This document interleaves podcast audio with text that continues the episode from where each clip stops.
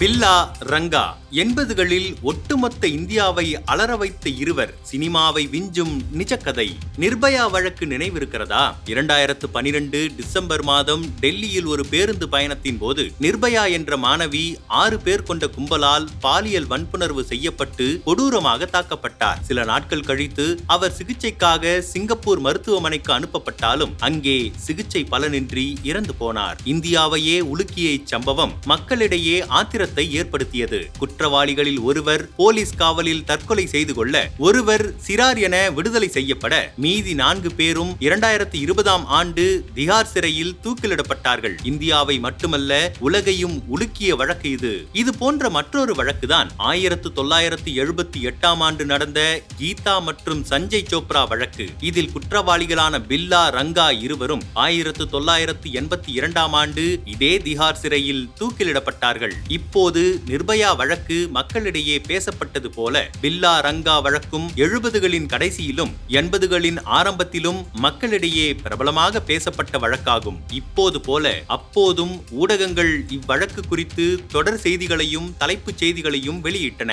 யார் இந்த பில்லா ரங்கா? பில்லாவும் ரங்காவும் சிறிய திருட்டுச் சம்பவங்களை செய்யும் கிரிமினல்கள். அவர்கள் மும்பை சிறையிலிருந்து வெளியாகி டெல்லி வந்தனர். ஆயிரத்து தொள்ளாயிரத்து எழுபத்தி எட்டாம் ஆண்டில் அவர்கள் டெல்லியில் ஒரு காரில் சுற்றி கொண்டிருந்தனர். அப்போது கீதா சோப்ரா எனும் பதினாறு வயது இளம் பெண்ணும் அவரது பதினான்கு வயது தம்பி சஞ்சய் சோப்ராவும் ஒரு கடற்படை அதிகாரியின் பிள்ளைகள். அவர்கள் சம்பவம் நடந்த அன்று இந்திய அரசின் வானொலியான ஆகாஷ்வாணிக்கு செல்ல வேண்டியிருந்தது. அங்கு யுவவாணி எனும் நிகழ்ச்சியில் கலந்து கொள்வதாக திட்டம். பொதுவாக காரில் லிப்ட் கேட்பது போல இந்த இரு பிள்ளைகளும் ஒரு காரில் லிப்ட் கேட்டனர். ஆனால் அந்த கார் பில்லா ரங்கா இருந்த கார். இருவருக்கும் லிப்ட் கொடுத்த பில்லாவும் ரங்காவும் முதலில் இந்த பிள்ளைகளை கடத்தி பெற்றோரிடம் இருந்து பணம் பறிக்கலாம் என்று முதலில் நினைத்தார்கள். ஆனால் அந்த இளம் பெண்ணை பார்த்ததும் அவர்களிடம் இருந்த மிருகவெறி விழித்துக் கொண்டது. ஒரு ஒதுக்குப்புறமான இடத்திற்கு கொண்டு சென்று அந்த சிறுவனை கொடூரமாக கொன்று அந்த பெண்ணை பாலியல் பலாத்காரம் செய்து பின்னர் அவரையும் கொன்று விடுகிறார்கள். தமது ராணுவ குடியிருப்பிலிருந்து பிள்ளைகள்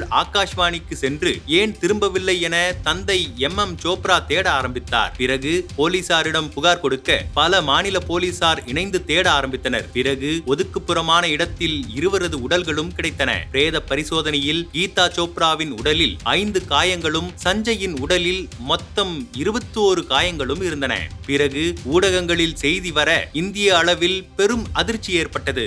அப்போது பிரதமராக இருந்த மொரார்ஜி தேசாய் அவர்களே பாதிக்கப்பட்ட குடும்பத்தின் வீட்டிற்கு சென்று ஆறுதல் சொன்னார் என்றால் அந்த சம்பவம் எத்தகைய அதிர்வலைகளை ஏற்படுத்தி இருக்கும் என்று புரிந்து கொள்ளலாம். இதன் பிறகு பில்லாவும் ரங்காவும் பயந்து டெல்லியை விட்டு மும்பைக்கு தப்பி செல்கிறார்கள். பின்பு மும்பையிலிருந்து ஆக்ராவுக்கு சென்று அங்கிருந்து இறுதியாக டெல்லிக்கு வருகிறார்கள். டெல்லிக்கு அவர்கள் வந்த ரயிலில் இருந்த ராணுவ வீரர்களோடு தகராறு செய்து மாட்டிக்கொள்கிறார்கள். இப்படியாக அவர்கள் போலீசிடம் பிடிபடுகிறார்கள். வழக்கு நடந்து இருவருக்கும் தூக்கு தண்டனை விதிக்கப்படுகிறது. பிறகு உயர்நீதிமன்றமும் உச்சநீதிமன்றமும் தண்டனையை உறுதி செய்தன. அவர்களுடைய கருணை மனுவை குடியரசுத் தலைவர் நீலம் சஞ்சீவ் ரெட்டி நிராகரித்தார். மரண தண்டனை நிறைவேற்றப்படுவதற்கு ஒரு வாரத்திற்கு முன்பு அவர்கள் தூக்கு தண்டனை கைதிகள் வைக்கப்படும் கடுங்காவல் சிறைக்கு கொண்டு செல்லப்பட்டனர். இருவரையும் தூக்கிலிடுவதற்காக ஃபரீத்கோட்டைச் சேர்ந்த பக்கீரா மற்றும் மீரட்டிலிருந்து காலு ஆகிய இருவரும் வரவழைக்கப்படுகிறார்கள். இவர்கள் இருவரும் தூக்கு தண்டனை நிறைவேற்றுவதில் அனுபவம் பெற்றவர்கள். தூக்கிலிடுவதற்கான கயிறு பீகாரின் பக்சர் சிறையிலிருந்து கொண்டு வரப்பட்டது. இறுதியில் ஆயிரத்து தொள்ளாயிரத்து எண்பத்தி இரண்டாம் ஆண்டு ஜனவரி முப்பத்தி ஒன்றாம் தேதி திகார் சிறையில் இரண்டு